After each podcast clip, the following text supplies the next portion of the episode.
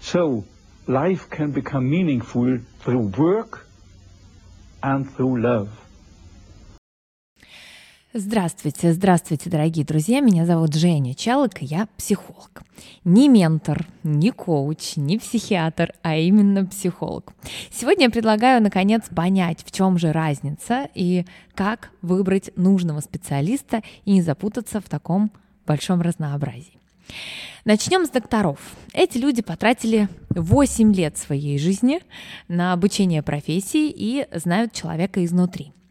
А, страшное для многих слово психиатр, да, это такой врач, который в подробностях понимает не только, как устроен мозг, но и его работу на уровне биохимических процессов и в контексте всего организма. Полезнейшая профессия, на самом деле, я вам скажу, не только для людей с психическими болезнями, такими как там шизофрения или биполярочка, такая популярная сейчас, но и совершенно обыкновенным здоровым гражданам э, тоже может потребоваться помощь в сложные времена.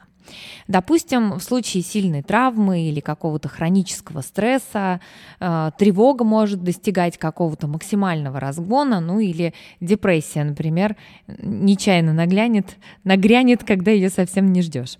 То есть, ну, э, психиатры проводят диагностику, выписывают лекарства и э, Часто это не просто там ромашка или глицин, а препараты, которые требуют рецепта и правильного расчета дозировки, ну, в целом такие как бы серьезные лекарства.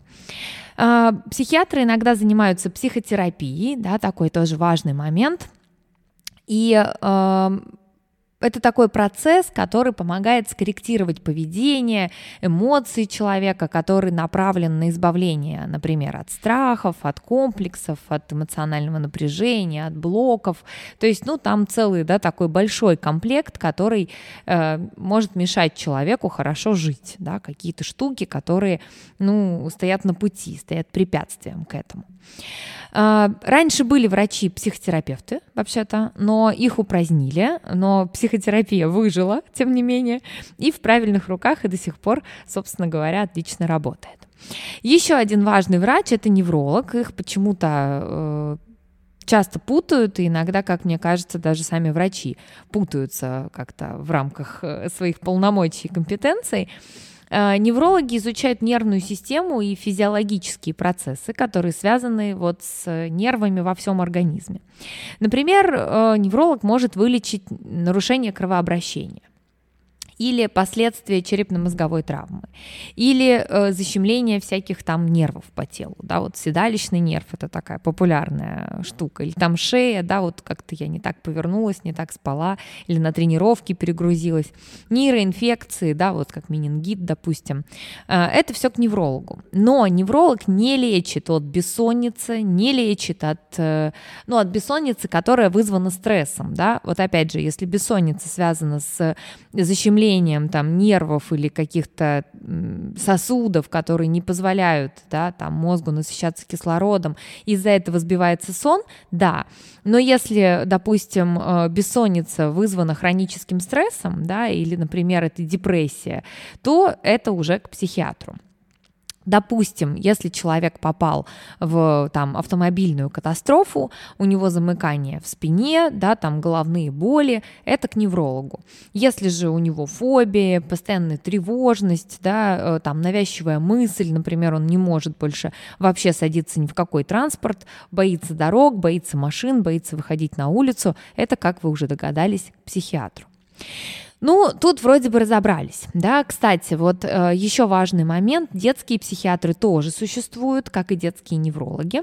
И очень часто у ребенка, например, проблемы в обучении или ребенок не спит, да, вот что-то происходит и ну, как-то не, не крепкий сон или бродяжничает там полночи, не дает всем спать. Э, говоря ребенок, я имею в виду э, разный возраст, да, там от пяти и старше особенно. Ну, часто вот э, э, к психиатру имеет смысл обращаться, ну, если ребеночек уже такой сознательный. Хотя, э, вероятно, при должном э, обследовании и диагностике и, и более ранние визиты возможны. Не знаю, честно говоря.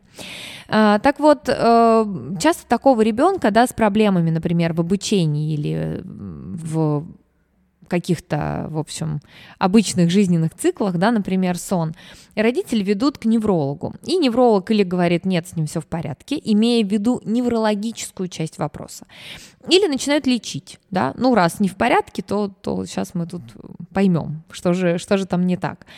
И э, лечение особенно не помогает, родители продолжают мучиться сами, мучить свое чадо, да, и вот если бы в этот момент кто-нибудь подсказал обратиться к психиатру, то, возможно, многое бы стало понятно, и жизнь э, облегчилась, и как-то было бы, в общем, всем, всем лучше от этого, но это не точно, да, надо проверять. Дальше сложнее. А, психолог, коуч, ментор, наставник, тренер. Там, в общем, в Инстаграм это обычно э, в одну строчку пишут, да, в шапке профиля. Но разница все-таки есть. Ну, во-первых, в образовании, да, из вот этого всего перечисленного, из всех этих слов, э, специальное образование бывает только в коучинге или в психологии. А, то есть придется учиться, придется получать какие-то специальные знания, чтобы, э, ну, так называться, да, называться психологом или называться коучем. Есть даже коучинговые ассоциации целые, которые проверяют это. А в некоторых странах вообще запрещено называться коучем. Э, в России, кстати, к России это не относится. Вот, по-моему, в Израиле есть целая сильная очень ассоциация и коучинговая школа, и там, чтобы назваться коучем, нужно действительно им быть, то есть э, пройти там все ступени обучения, это дорого, долго, но эффективность, да, израильских коучей как бы доказано очень часто. Вот, поэтому э, часто это требует дополнительного образования, дополнительного обучения. Второе важное отличие – это профессиональная позиция. То есть это границы компетенции да, специалиста, э, права, обязанности, возможности, ограничения, какие у него имеются. Они имеются в любой профессии, и э, всегда есть смежные какие-то специальности, где есть вот эта общая стенка, да, но все-таки мы понимаем, Эм, ну, границу собственной работы, собственных компетенций, как вот на примере с неврологом и психиатром, да, вроде бы рядышком, но все-таки это разные специалисты. Итак, э, коучинг, да, что это? Это инструмент достижения целей. Позиция коуча над клиентом. То есть это такая тренерская штука.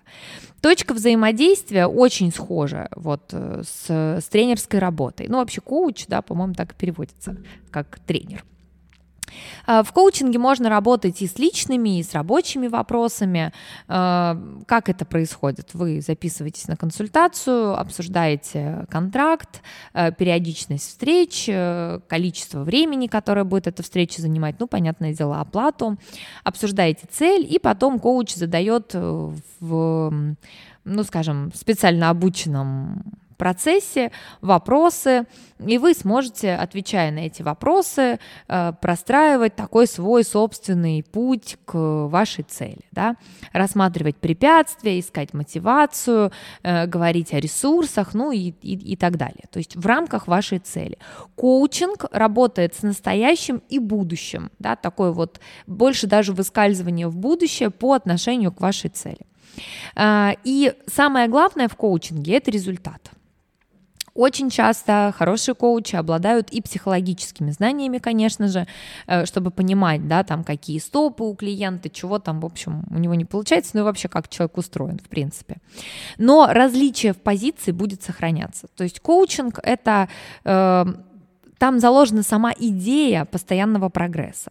То есть любое положение можно улучшить, даже если оно кажется хорошим. Вот. И вот с этим да, трендом мы будем идти в коучинге туда, вот, по направлению к нашей цели. Психолог э, основывается и на другой позиции, и в первую очередь на знаниях о работе мозга, о закономерностях работы мозга, э, психики, да, видит причины следствия этих психических процессов. Психолог служит не целям человека, а самому человеку, самой личности. И вот исследуя вместе с клиентом поведенческие паттерны, основы мышления, да, некоторые закономерности, которые становятся видны в процессе работы, э, психолог движется вместе с клиентом из позиции на равных. То есть это равные отношения, в которых как лучше для клиента знает только сам клиент. Психолог понятия не имеет, как лучше для клиента, и, и не выходит из позиции равного. То есть мы идем вместе, да, вместе туда, куда идем. Стоим, ну, значит, стоим. Можно рассмотреть, да, развернуться немножко, посмотреть, где стоим, что стоим как нам вообще от того, что мы тут стоим, да, ну такое. То есть точка расширяется и э, процесс движется только в контексте с клиентом. То есть, если клиент сейчас не готов двигаться, значит, мы будем стоять. В коучинге, если клиент не готов двигаться, нужно найти способ его подвинуть, да. То есть э, в психологии отсутствует вот эта директивная установка, э, внимание на себя, внимание на здесь и сейчас, да, на принятие себя здесь и сейчас. Э, в осознании своих ограничений, в, конечно, в осознании своих возможностей и в изучении прошлого опыта. Коучинг очень редко опирается в, ну, на прошлое, да, я имею в виду не столько на э, прошлые ресурсы, да, то есть коучинг часто в прошлом ищет ресурсы, от которых можно отталкиваться. Э, психолог э, будет рассматривать прошлый опыт без оценки. Ресурсы — это не ресурсы, это было, значит, с этим можно работать, это уже важно, это то, эм, то что позволит нам э, лучше понять здесь и сейчас и э, как-то яснее увидеть э, свой путь в будущем.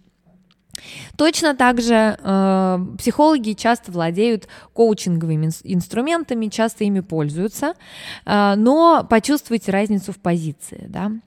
И э, да, конечно же, психологи, как и психиатры, э, тоже занимаются психотерапией.